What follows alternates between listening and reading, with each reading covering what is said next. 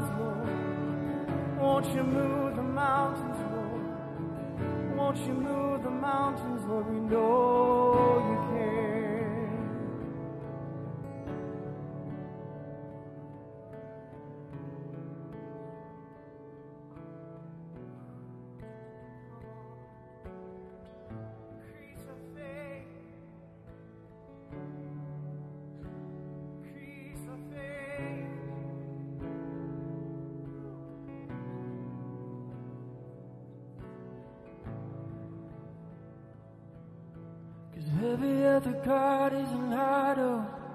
Cannot see, cannot hear. You're the one true living God.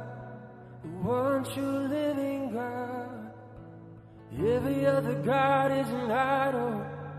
Cannot see, cannot hear. You're the one true living God.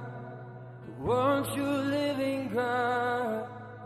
Every other God is an idol. Can I see, can I hear the one true living God, the one true living God.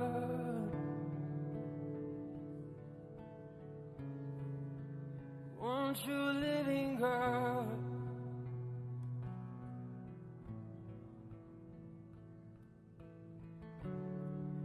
Your promise still stands. Great is your faithfulness, your faithfulness. I'm still in your hands. This is my confidence. You've never failed me yet. Your promise still stands. Great is your faithfulness,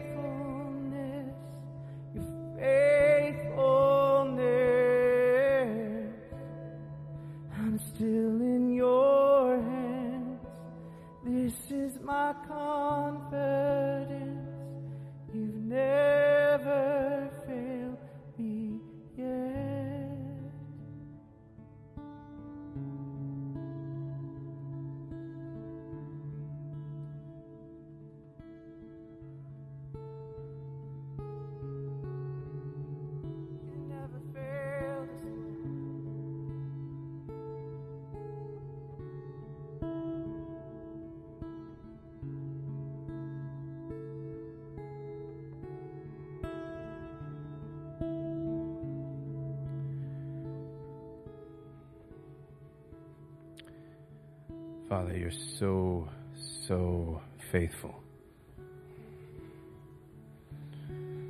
You're so faithful. Father, will you speak to us this morning what you need us to hear? Not what we want to hear, not what we were hoping to hear, not what we came ready to hear, but speak to us what we actually need to hear, Jesus. Speak to us your word that reshapes us, that changes our imaginations, that changes us. Thank you that your presence is enough, Jesus. So I was sitting down there and we have like four or five people come up and say with different uh, images and visions and, and ideas all about this same thing um, coming up and saying, look, there are, um, the river of God is flowing and it wants to flow into all these places and it wants to flow um, into our relationships and into our homes, and into our workplaces. And we can either let the river of God flow through us or we can be a dam that gets in the way. The, the river of God's going to flow into these places. It can flow around you or it can flow through you. Another one saying, uh, look, I really feel like we're okay with giving up our preferences to God, right? We prefer this. We want our life to be that. We want our life. But then there's also things that we feel like God gave us, visions God gave us, things we're supposed to be, things we're supposed to go after and we're going to get done. And what I feel like God is calling us to do is to actually lay those down too. Even the visions you think are from God, what if you lay those down and say only what you bring back to life, Jesus? Another one saying, look, we gotta lay these things down and let them die, all of them. And it's just this, this thing that God actually wants to be through his presence in one-on-one touch with us in this moment about what we do right now. So I want to share with you a word um, that I got back in January of 2020, and I just want you to, in your imagination, paint this picture. In January of 2020, I was trying to get back into running, and I was going on these little short runs. And sometimes I run out of stress, not out of like uh, fitness. Um, I just want to get away, right? So, um, so I went on this run and it was after sundown, which is weird to go on a run after sundown. If you see some guy running through your neighborhood and at night, you tend to get a little suspicious. But I was particularly stressed out, so I headed out on this run. I didn't even bring my running watch. I wasn't timing. I wasn't doing all the things you're supposed to do when you run. And, but I'm running on the path and it's a path through a park and I feel the Holy Spirit interrupt me and say, leave the path, get off the path. And I felt like, well, that's a really dumb idea because it's already after dark. I go running through the woods. I'm going to injure myself. This is, this is not smart. Um, and I really felt the Holy Spirit pull me and said, get off the path. I called you to run off the path. And so I immediately felt like it was not just for me. So I decided to start running through the woods. Um, silly, but I'm running through the woods and I'm feeling like the Holy Spirit speaking to me as I'm doing it. And I'm, I'm envisioning the church. Keep in mind, this is January of 2020. We have no idea what COVID's going to do yet. And I'm, I'm feeling like the church in America especially, or in the West maybe, has been running along this well-trodden path. If you think about it, Christianity in our culture is like a path. It is well laid out. You know exactly what to do. You go to church on Sunday, you read these things, you have a quiet time, you follow the, the Ten Commandments. You, we have this well-trodden path that we run on Christian, on Christianity.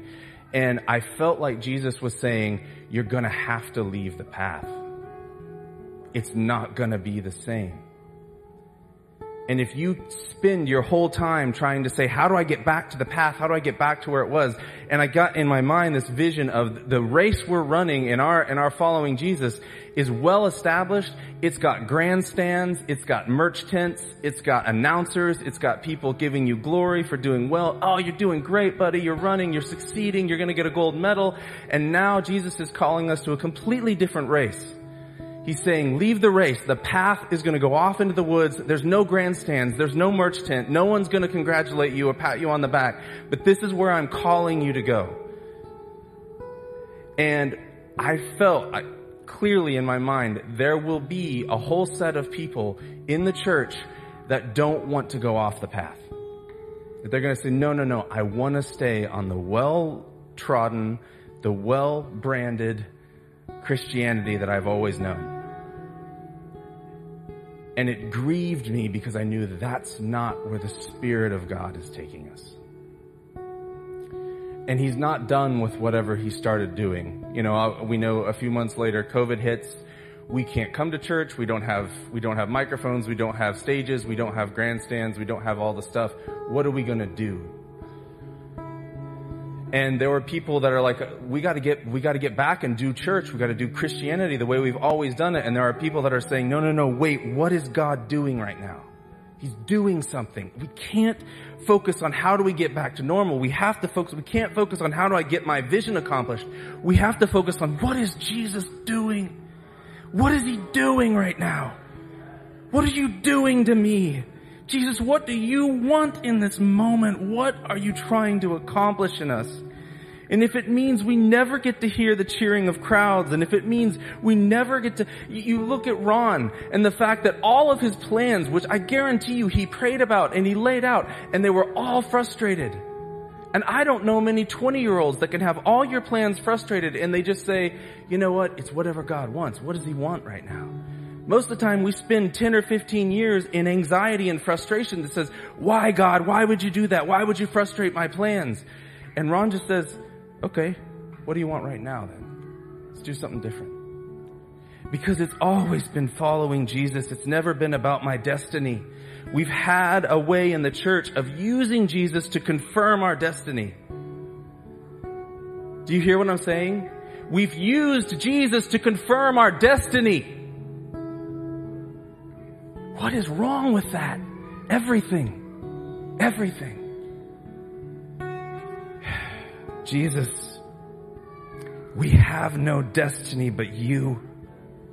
We have no end that we desire but you. I don't want to succeed if it doesn't have the presence of God there. I don't want to leave the desert if the presence of God doesn't go with us. So Jesus, we have one question today and that is, what are you doing?